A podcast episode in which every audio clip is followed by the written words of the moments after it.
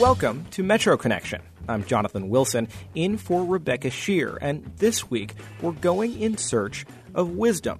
Now, the Merriam Webster Dictionary defines wisdom as knowledge that is gained by having many experiences in life. That's pretty straightforward, but we wanted to get a bit more specific. So this week, we sent Metro Connection's Steven Yenzer out to the streets to ask Washingtonians about the last time they got a really wise piece of advice. So, if you could just tell me what how you would define wisdom. Wisdom is having experience and know all in life. How would you find wisdom? The ability to understand your surroundings and circumstances and uh, to know what's going on in the world. Have you ever received a piece of advice that you found particularly wise or helpful in your life? One thing is to always treat everyone the same, whether it's the janitor or the president. Yeah, I mean, the biggest thing I think is just to uh, do in life what actually makes you happy. The trouble is that you get wise advice, then you go home, pick up the newspaper, and forget. But I get lots of good advice, very good advice. Those were Washingtonians talking with Metro Connection's Stephen Yenser. And over the next hour, we'll be hearing from lots of other folks sharing their thoughts on wisdom from DC gardeners. One of them said, I think she must know every single plant in her yard. To kids who've spent time in juvenile detention. Don't let your past hold you back. Like this quote right here when you hold on to your past, you do it at the expense of your future. Let it go. But first, as we begin our show about wisdom, we start off with some local residents who are challenging the conventional wisdom about space and comfort and the relationship between the two. They're part of the tiny home movement, a trend that's gaining momentum across the country. The local collective calls itself Boneyard Studios and created a sort of tiny home showroom on a triangular back alley lot just off of North Capitol in Northeast DC. Walled off from the alley by a picket fence on two sides and a wire garden fence on the other, the plot currently holds four trailer sized homes and plenty of room for a shared front yard and a good sized garden. Jay Austin, the owner of one of the tidy little houses, is meeting me for a tour. He ushers me in the door of his take on the tiny house a decidedly modern vision framed with dark wood slats on the outside and gray plaster on the inner walls. He calls it the matchbox. Uh, so back here is sort of the office, uh, bathroom over there. Up top is the bedroom. You get to the lofted sleeping space via a ladder that simply leans against the wall when not in use. Austin has also installed a flat screen TV in his tiny bedroom. He even has a skylight with a shade he can open and close with the flick of a switch. Personally, I love the skylight. I sort of, when I started designing the house, I just drew a box for the skylight and drew the entire house around it. It's just wonderful. It's right above the loft, so it's great to uh, sort of look up and see the, the, few stars you can see over over DC, uh, see you know the rainfall, the snow. Underneath the loft, Austin's work desk holds a full-sized Mac computer monitor and keyboard. Towards the center of the house, along one wall, is an ample countertop holding a sink and faucet operated with a foot pedal.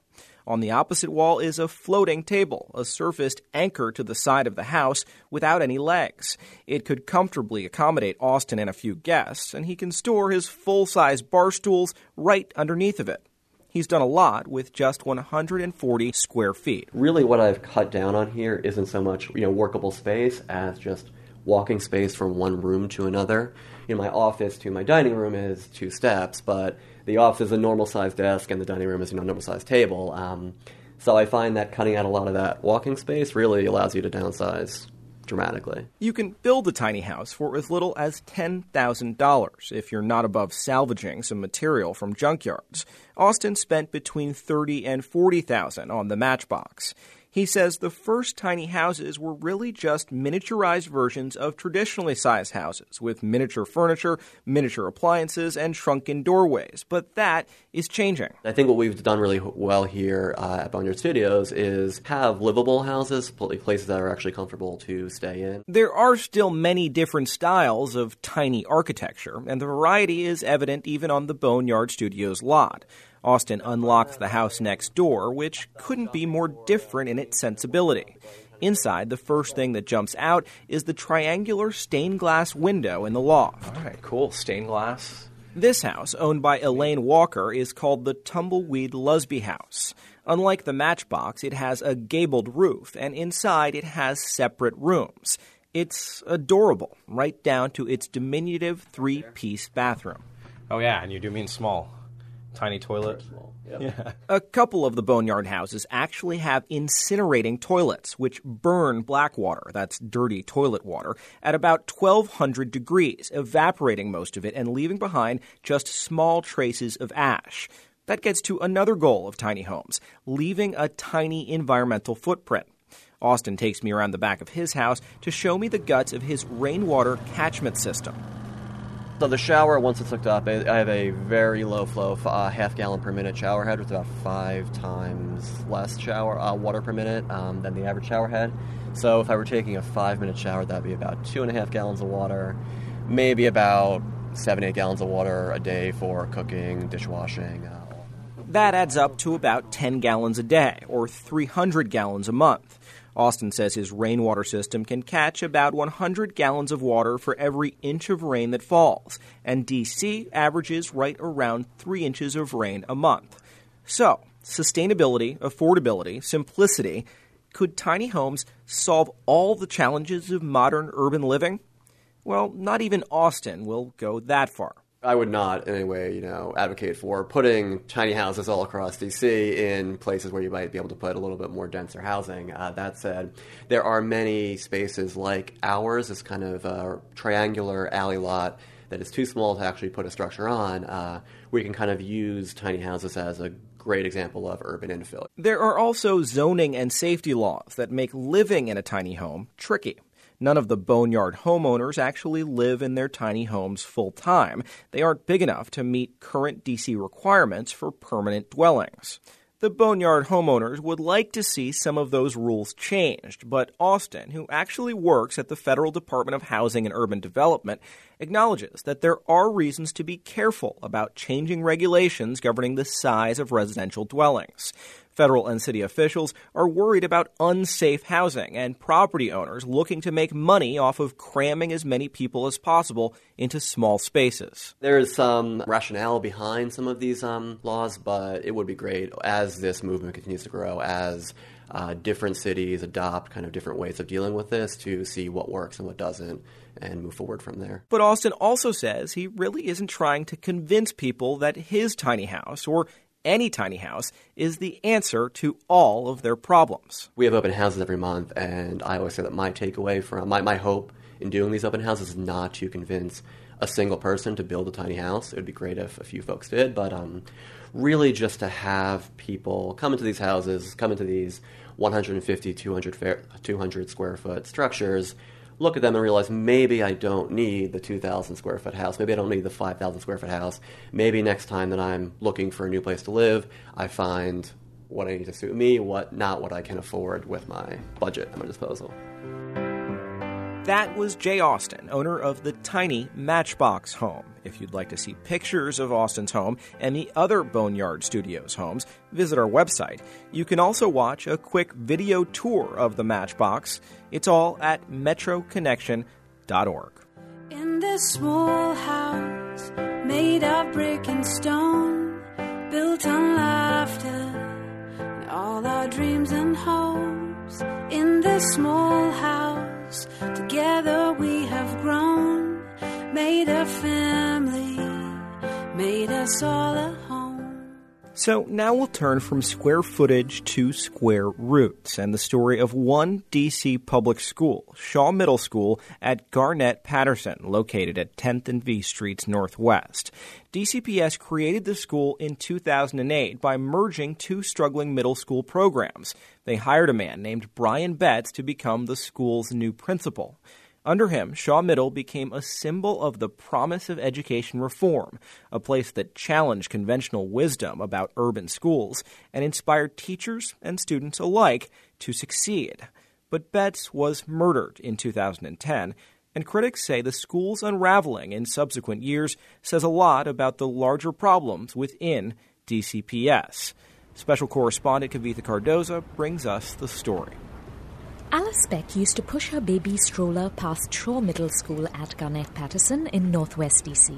I met this man standing outside the school, greeting students and shaking hands with community members, and it was Principal Brian Betts. Good morning, Daryl. How you doing, son? That sound of Betts in a WAMU story from a few years ago. A Starbucks coffee cup in one hand, offering up hugs. Now, I know them all by name. I want to start my day by talking to them. I want them to start their day by talking to me. Speck was intrigued. Her son wasn't even crawling yet, but Betts invited her and other parents to talk about the school. We would have had no doubts of sending our children here. Former DCPS Chancellor Michelle Rhee recruited Brian Betts from Montgomery County in 2008. Under him, Shaw Middle School became the face of the urban education reform movement. What was possible when smart, motivated adults did the right thing by poor, disenfranchised children. US senators toured the halls, a Harvard professor conducted a national study there, and for journalists, it was a regular pit stop. He just made us all motivated and want to go to school. Like you really wanted to go. That's Kimberly Fields. She was one of a group of students who persuaded school's Chancellor Rhee to add a ninth grade so they could stay at their middle school. The next year, Rhee granted them a 10th grade extension. Even though Shaw's test scores dropped under Betts, with just about 30% of children able to read and do math on grade level, he permeated the building with a tremendous sense of purpose. So when Fields heard Betts had been shot dead in his home, it was devastating. I started crying, and I couldn't believe that I cried. Like, this is my principal. It's not like he's in the family, but I was like really emotional, really sad about it. Betts had met at least one of his attackers on a sex chat line. But for the students and teachers who knew him, the manner in which he died in April 2010 was less significant than the sudden loss of their principal. So, is this just a story of a star principal carrying a school, or could DCPS have sustained Betts's vision for Shaw Middle School? Staff who worked there describe a series of missteps they say caused the school to fail. After Betts died, the assistant principal was promoted to principal, and David DeMatthews, who previously worked at DCPS Central Office, became the new assistant principal at Shaw. A strength of Mr. Betts was his charisma and, and, and the way he built relationships, but the school wasn't very structured. DeMatthews says part of the problem was that teachers were inexperienced. The vast majority had fewer than five years in the classroom. He says the new administrative team that came in after Betts' death focused on supports for students, both socially and academically. We had an extra social worker, a mental health clinician, and then also we did some things in terms of making sure our curriculum was aligned better, making sure our teachers were co planning together, analyzing data. Fanny Bettman was a teacher at Shaw when Brian Betts was principal. She remembers those years differently. Brian was a force of nature. It was invigorating to teach under Brian's leadership. She says Brian Betts gave teachers a lot of freedom, flexibility, and a sense they were changing the world for their students. She says after he died, that spirit was crushed. The environment that year was extremely challenging, bordering on toxic. Extremely successful, committed teachers were micromanaged and disciplined. Her colleague Nick Kerwin says Betts was a mentor, and after Betts's death, many teachers felt abandoned by DCPS Central Office. No one came in to help us. How are we supposed to grieve when we're kind of shepherded and in charge of 200 and some odd students who are also grieving? He says students began to act out. I remember breaking up like knockdown fights in people's classrooms actually breaking my hand in the process. Eventually, Cohen left DCPS, but he thinks DCPS should have done more for students there. They deserve better. If Shaw was supposed to be this pinnacle of what education should look like in DC, just because Brian died doesn't mean that everyone should have walked away from it.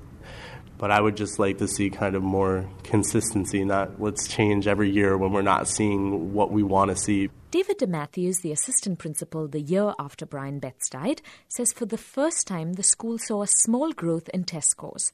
But during the 2011 school year, the second after Betts's death, the school's budget was adjusted to reflect the decision to do away with the 9th and 10th grades it had added a few years earlier. Enrollment plummeted by approximately 50%. And since funding is based on the number of students in a school, the budget was slashed by $2 million. We had two other assistant principals, they were cut. A special education coordinator was cut, multiple teachers, a number of people we had to let go of. Then at the end of the 2012 school year, Betts' successor was fired. DeMatthews decided to leave. We weren't resourced appropriately to handle the students with emotional and behavioral disabilities.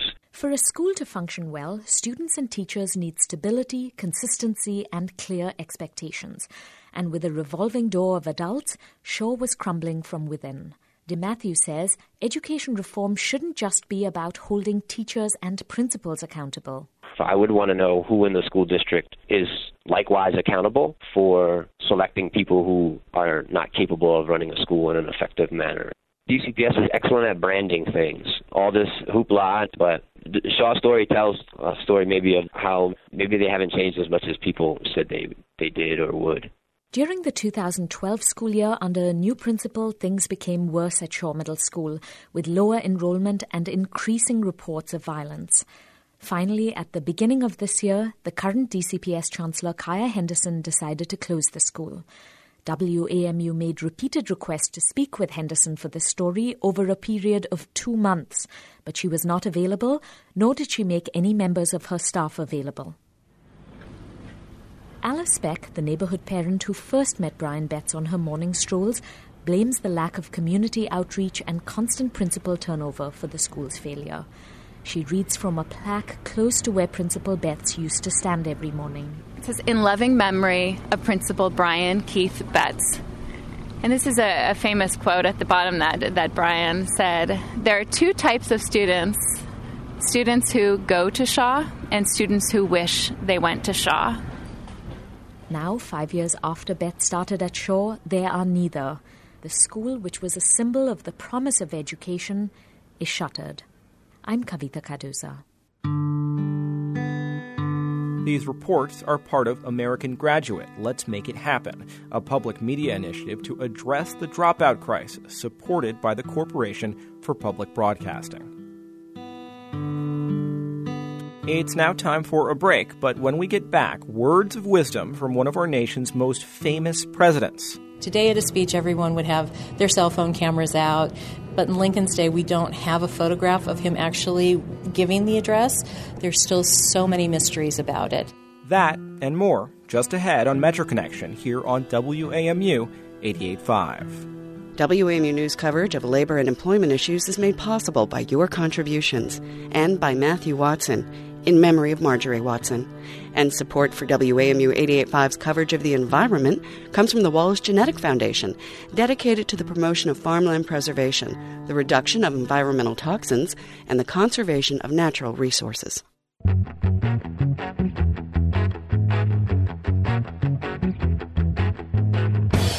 Welcome back to Metro Connection. I'm Jonathan Wilson, in for Rebecca Sheir, and this week we're exploring the theme wisdom. And we'll get some wisdom from the world of transportation now in our regular segment from A to B.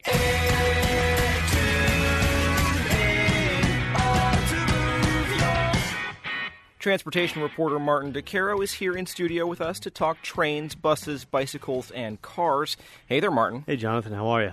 So, Martin, it's been a rough couple of weeks for cab drivers and metro riders. Let's start with the cabbies. About 300 taxi drivers recently shouted down regulators in a meeting of the D.C. Taxi Cab Commission. What were they so angry about? Well, first, let's listen to how angry they actually were.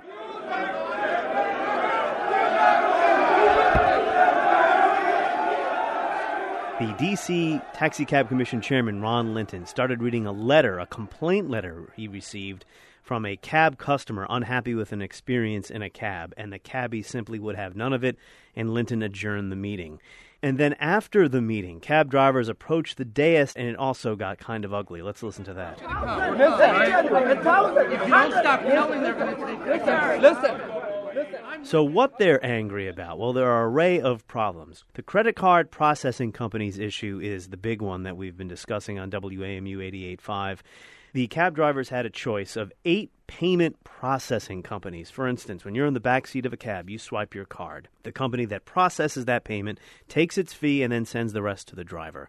Well, the cab drivers had a choice of eight companies from which to choose. Some of them have been good, some of them have not been good. One of them already went out of business, and 900 cab drivers had to find a new payment processor. Another one of those companies, a DC based tech startup named Hitch, has been fined by the DC Taxi Cab Commission for failing to pay drivers. Hitch says it has done nothing wrong and is appealing those fines. So, cab drivers have a lot of pent up frustration. They don't feel like they have a uh, a voice in the process, and they've recently associated themselves with the Teamsters Union. It was the Teamsters who organized the cab drivers, had them show up for a rally before that taxi cab commission meeting, got them somewhat riled up, as you could hear, and uh, they basically shut the meeting down by protesting Chairman Linton's letter. So this sounds like a complete mess, but what do the cabbies hope to get from their association with the Teamsters Union? On a practical level, they want more representation on the DC Taxi Cab Commission, and the mayor's office here in DC has basically said, sorry, that's not going to happen. All right. Well, let's now talk about Metro. I oh, it, boy. I think it is fair to say that regular rail riders will put up with a delay or two here or there, but lately things have become more frustrating than usual for some passengers. Tell us what's been going on. Have you been on the Red Line recently? Not recently, and I guess you're going to tell me you. that's a good thing. yeah. Well, in the span of a week and a half, there were three major problems on the Red Line during morning rush hour. And the performance was so bad that Metro GM Richard Sarles offered this apology. I know that uh, commute for our Red Line riders has been really bad uh, in three days over the last week. Um, they have every right to be angry, frustrated. Uh, the delays have been long. I understand that. So I guess the question passengers want to have answered is when will things get better with these delays? Well, Metro's answer is a familiar one. It's not a popular one. Uh, there are three more years of this rebuilding program before customers may notice a complete difference from what they're experiencing now. But with each of these three incidents, there was a different cause of the problem. In one case, a power cable was hanging from uh, a tunnel underground. So Riders have reason to be impatient. Metro continues to ask for their patience. All right, let's figuratively take the escalators, if they're working, out of the Metro rail system up to the surface now to talk about roads. You've been reporting on an issue facing the entire district and the way it deals with how the city actually divides up road space. That's right. Uh, the story was about Wisconsin Avenue, but this is an issue that transcends any one neighborhood. It was trying to make Wisconsin Avenue and Glover Park safer for pedestrians and bicyclists by taking the three lanes in each direction, six lanes total, and narrowing that down to five lanes, two lanes in each direction, and a center turning lane. During non rush hours, it was one lane in each direction after the change because you can also now park on the outside lane. So after six months, these changes were done about a year ago six lanes down to five. After six months, DDOT scrapped the new lane configuration north of Calvert Street and went back to the old six lanes. Now, the local ANC, ANC 3B, is going to ask the DC Council to get rid of the changes south of the Calvert Street intersection because motorists and businesses have been complaining about traffic bottlenecks. And there's going to be a hearing before the DC Council December 4th. Mary Cheh, the council member of the 3rd Ward, she is the chair of the Transportation Committee, and she will be discussing the following issue. I think our experiment with the change in the lanes has not worked out well. That is to say, I still think there are many things we haven't done and must do to protect pedestrians, but maybe all we wound up doing was um, frustrating drivers as they tried to drive through that area. Have the changes been working? Have they been effective? Well, I've been giving you a lot of anecdotal evidence. Uh, motorists complaining, businesses complaining. DDOT is actually doing an assessment of the traffic change, and that assessment is not available yet. It's going to end next month because that's about one full year since they implemented these changes. So it's hard to tell with any data available whether or not the changes have been effective. If you're a driver who gets stuck in a bottleneck, you would say no. If you're a pedestrian who's happy the traffic is moving slower on Wisconsin Avenue, you would say yes. All right, now comes the good part, Martin. Do you have some happy news for us, please? I know it's all train delays, cabbies are angry, projects not getting finished.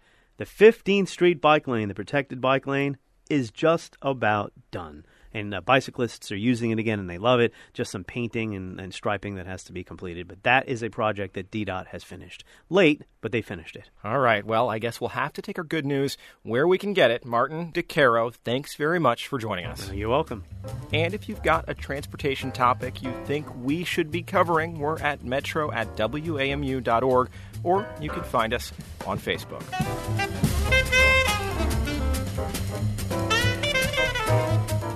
We'll head over to Capitol Hill for our next story, to the Great Hall of the Library of Congress.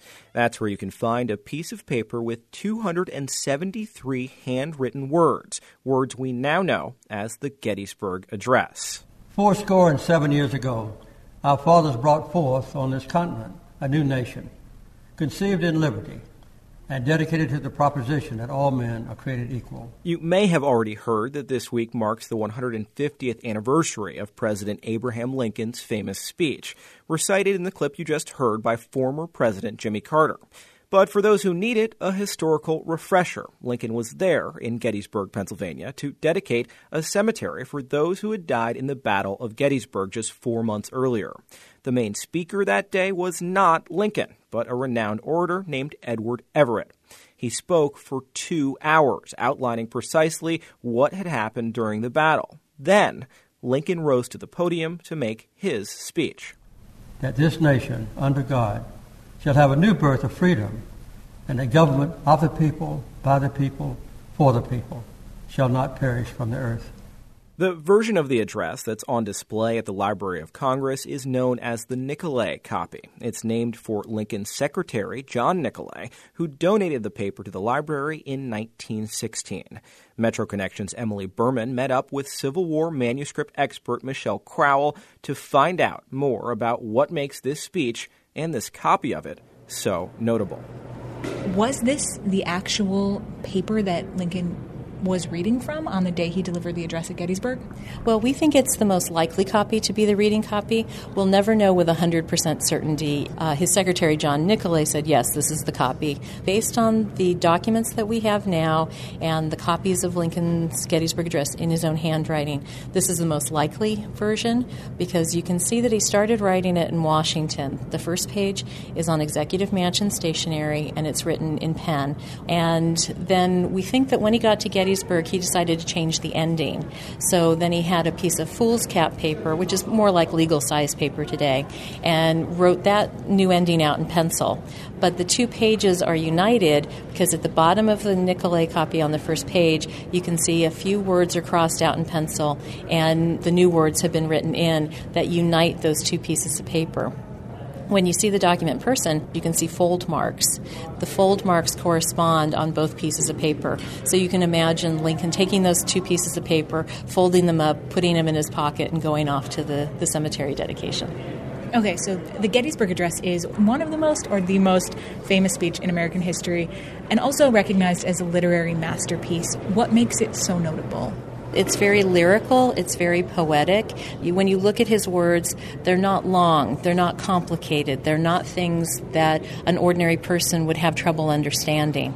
Can you give an example from, from the actual text? Well, I mean, it's almost everything in the text of the people, by the people, for the people. That's something that, that people will understand. A new birth of freedom. When you look at Edward Everett's speech, there's a lot of classical allusions to ancient Greece. And many people might not catch those, those same allusions. But with Lincoln, he always had a tendency to write in a way or speak in a way that ordinary people would not have trouble understanding. One myth that you hear about the Gettysburg Address is that Lincoln may have jotted it down on the back of an envelope, you know, mainly because it's so short. Is that true? It is absolutely not true that Lincoln wrote the Gettysburg Address on the back of an envelope on the train to Gettysburg.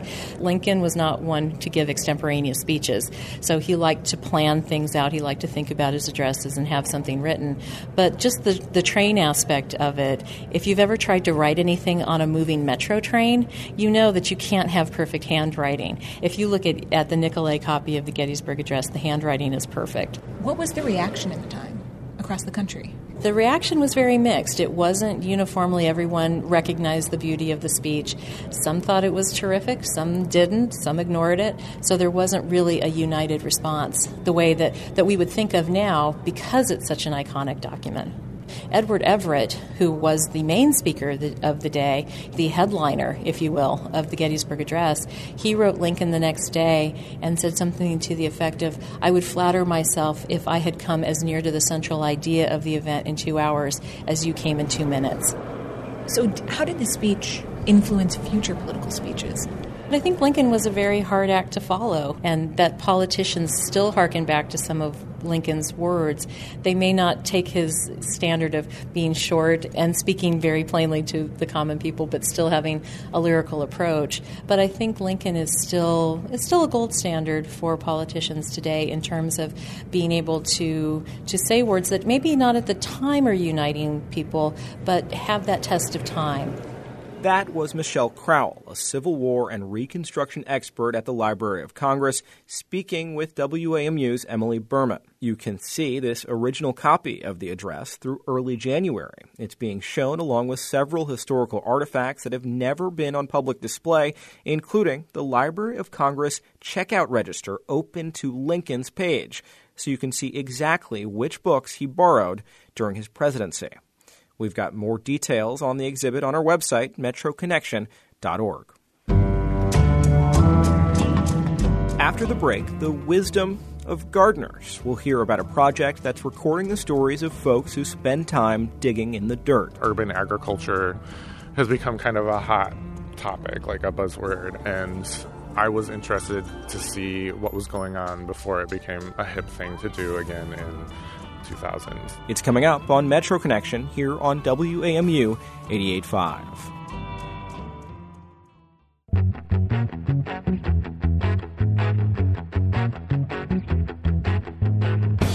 Welcome back to Metro Connection. I'm Jonathan Wilson. Today we're delving into the world of wisdom. And in just a bit, we'll hear from some DC kids about the lessons learned from their tangles with law enforcement. First, though, we'll talk about that trendiest of hipster fads, urban gardening. But is this really just a fad? An oral history project put together by the nonprofit Neighborhood Farm Initiative aims in part to dispel that myth through recorded interviews with dozens of gardeners, young and old, from around the city. A vine takes up four feet, and if you get three tomatoes on it and the squirrels take off two of them, it's kind of a waste. Mm-hmm. I never forget when I pulled up the first green bell pepper. Like, look how small that is. It's so cute. It felt like finding treasure or gems in your hand. That's 88 year old Geraldine Seidel talking about the challenges of growing heirloom tomatoes, followed by 23 year old Yael Nash Hubbard talking about the joys of bell peppers.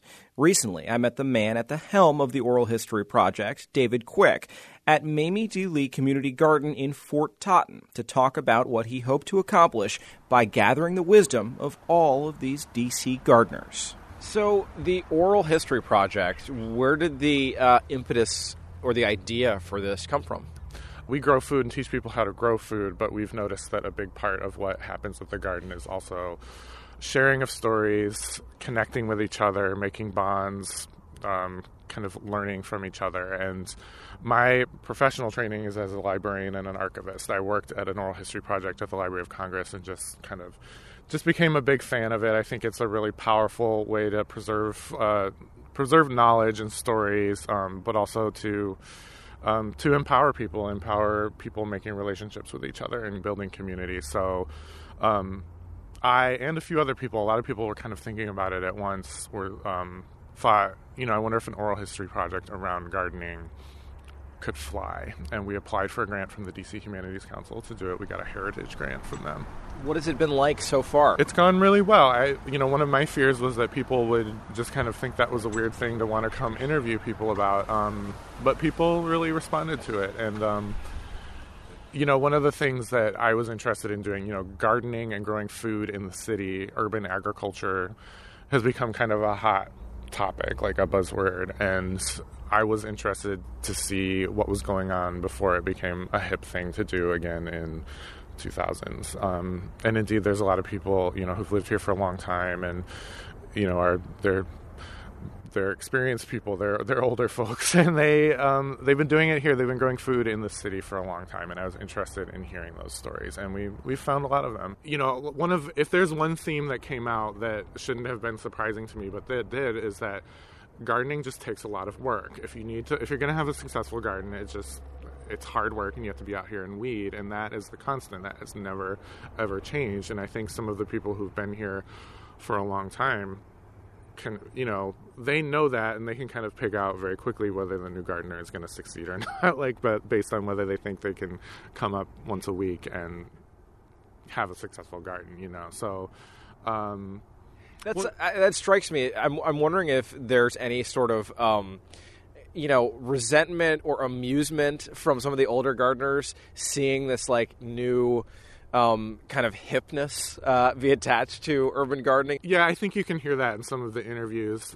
Amusement, but not not in any kind of you know kind of deeply oh what fools kind of way. You know, like I think you know the people we interviewed who've been doing this for so long have like a deep reverence for this activity. You know, for whatever reason they they do it. And that at least they have a lot of respect for somebody trying it for the first time. And you know some of some of them really like our teachers and really want to be out there and a source of knowledge. Some of them not so much but like you know there's no kind of oh my god what are they doing? kind of thing. I'm wondering uh, if part of your impetus or, or hope is that by collecting this people will actually have more success at gardening or be able to commiserate with gardeners from different mm. generations. Because like you said this is a difficult thing to do. You really have to have some commitment have a, you know work ethic to make a garden work.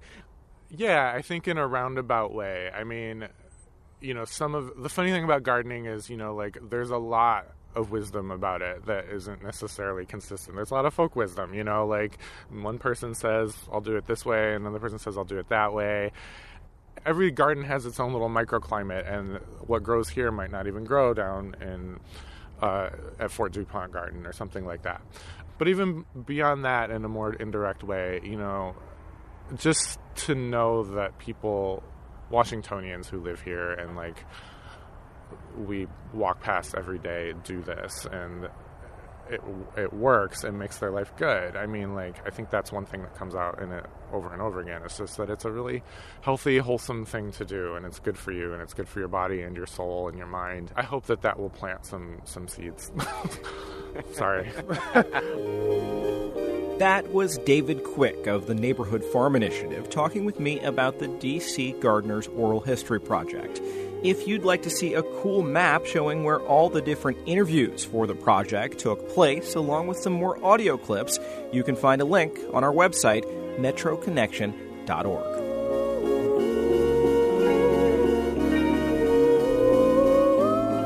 We'll head up to Laurel, Maryland now to meet a group of people who are trying to gain a bit of wisdom from their experiences on the streets of D.C. And they're sharing those experiences on camera from inside the high security correctional facility in which they currently live. Lauren Landau went through the metal detectors and behind the scenes to find out more. I need to be serious this time, though, okay? Action. Tom Workman is the director of the Life Stories program at New Beginnings Youth Development Center, DC's correctional facility for male juvenile offenders in Laurel, Maryland. Since early October, Workman has been coming to the New Horizons unit once a week to help residents write a screenplay based on their own experiences. After y'all negotiate, then Sticker Boy gonna, gonna come in because he working with him, okay? So one basic, you know, double cross. The two residents acting in this scene, a drug deal gone awry, discuss their plan while rearranging play money and bags filled with powdered soap. Hey, nah, you, you give him the money, cause you give him some money, I'm gonna do, and I'm gonna, and I'm gonna shot, I'm gonna shoot. Nah, cuz, I'm gonna take his money, cuz. Life Stories is organized by the Theater Lab School of the Dramatic Arts and serves various marginalized populations, including seniors living in nursing homes, homeless women struggling with substance abuse, and at risk youth.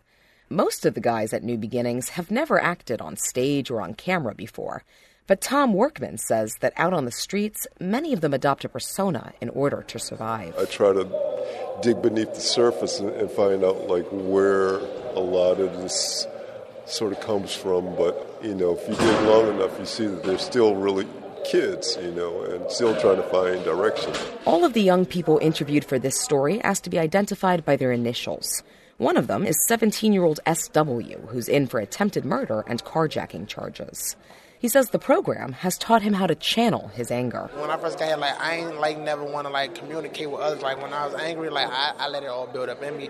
So now since I've been working with them, like I like now I express myself more. 18 year old MW says that for him, the fun part is the adrenaline he gets from mimicking real life situations.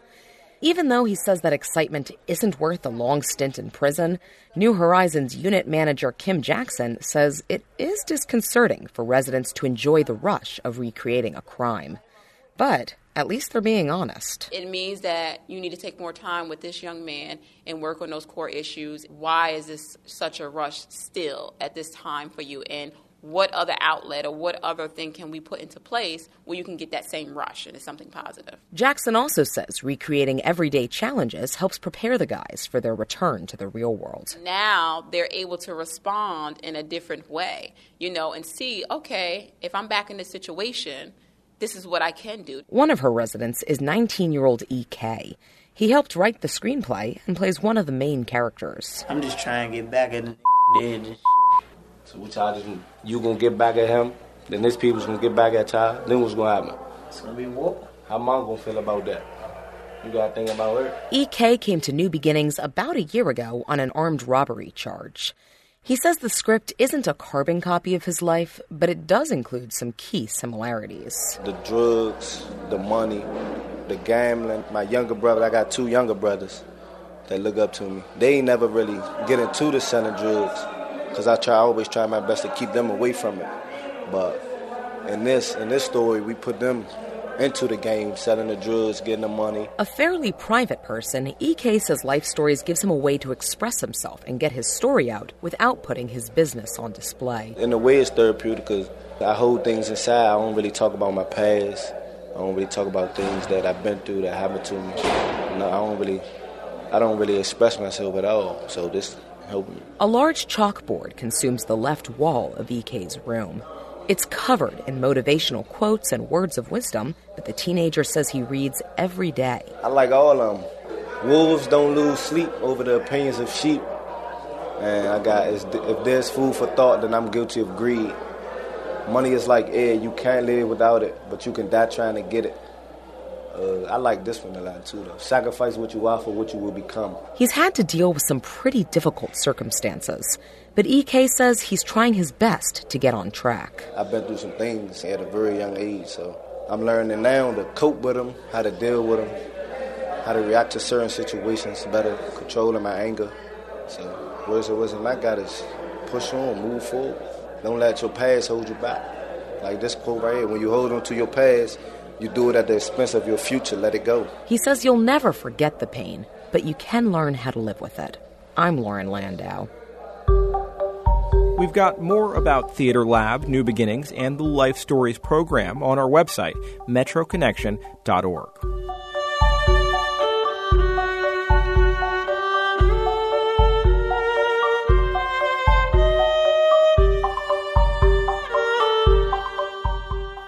close out today's show with DC Dives.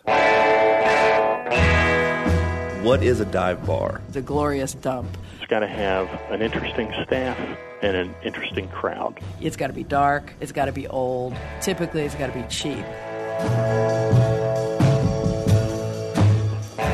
This time around, Jared Walker's insatiable curiosity leads him out to the Northern Virginia suburbs to bring us the story of a biker bar with heart. It's a Wednesday night, and I'm standing in a strip mall parking lot in Springfield, bathed in the neon glow of flickering signs. Lunch, dinner, homemade breakfast, they say. Welcome to Moe's Peyton Place. Inside, at the end of the bar, I find owner Mohammed Traish, known as Mo to his family and friends, and virtually everyone in this smoke filled room. It used to be a very tough place when I took her over. How so? Fightings, knifings, shootings. That was 42 years ago. At the time, Mo had a regular customer who worked for the Drug Enforcement Administration. Together, the two men hatched a plan to turn the bar into a hangout for federal workers. Virtually overnight, the shady element fled the building, and Mo was left with a clientele consisting mostly of law enforcement and intelligence employees. These guys, I developed the new words for them. Instead of saying this guy works for this agency, I say he works for NTW. What's NTW? National Tire Warehouse. That's a dead giveaway. When they say NTW, I know what they are. Now, the crowds are much more diverse. Business people, I got a lot of business people, doctors, lawyers, I got a lot of bikers. The stereotype about bikers being rougher crowds and maybe being a little. If bikers, what I heard, used to be tough long time ago. The bikers these days, the sweethearts. I'd say 95% of the people in Springfield, sweethearts, beautiful people. Mo personally knows most of those beautiful people. This gentleman here and his wife, I know them for 38 years. Rose and Willie Wilcox have been coming to the bar for almost that entire time. What keeps you coming back? The family atmosphere, absolutely. This is a bar that I can come in by myself. You know, there's not another bar that I would ever go, walk into any time, day or night, by myself. Very comfortable, very safe. I, I grab the remote control and put the basketball game on that I want on. Mo says, "Go for it, man. Watch what you want to watch." So you know, so it's, it's like being in my living room, but sometimes Mina waits on me. he doesn't get that at all. Mina is Mina Abdullawi, the bar's manager. She's my right hand. This lady here, Miss Mina. Most of them call me Mama. They call you Mama. Yes. They I treat them like my kids and I love them. The customers love Mo and Mina back. I had a bad operation three and a half years ago. Everybody in Springfield or in Fairfax Hospital in my room. Did that surprise you? It did surprise me a little bit. The regulars didn't just visit Mo in the hospital. When I was in the hospital, most of the biker comes in here, empty the trash can, fill beer, help the kitchen, help sweeping the floor. But that's what family does when someone gets sick. They help out. And the bar's family is big and inclusive. It's just a complete cornucopia of people who come to this place, and nobody cares who you are or, or what you do. It's all about the bar, having a good time, and meeting new friends. Mo couldn't agree more. I'm born and raised in Jerusalem, but I'm a Palestinian. The lady was sitting next to me yesterday. She was born in Alexandria, immigrant to Israel. She comes to this country twice a year visit. We talk, we have a lot of fun. She's Jewish, I'm Palestinian. We get along very good. Is this is this a place where people can can put aside any sort of preconceived notions or differences and get along? Everybody gets along very good with each other. Everybody. I'm Jared Walker.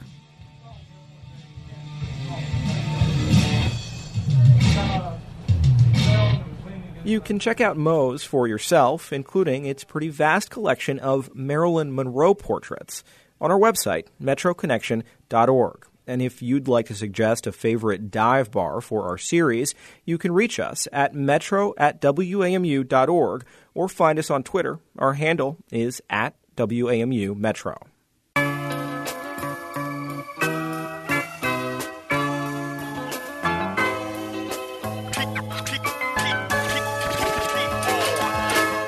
And that's Metro Connection for this week. We heard from WAMU's Emily Berman, Kavitha Cardoza, Martin Di Caro, Lauren Landau, and Jared Walker.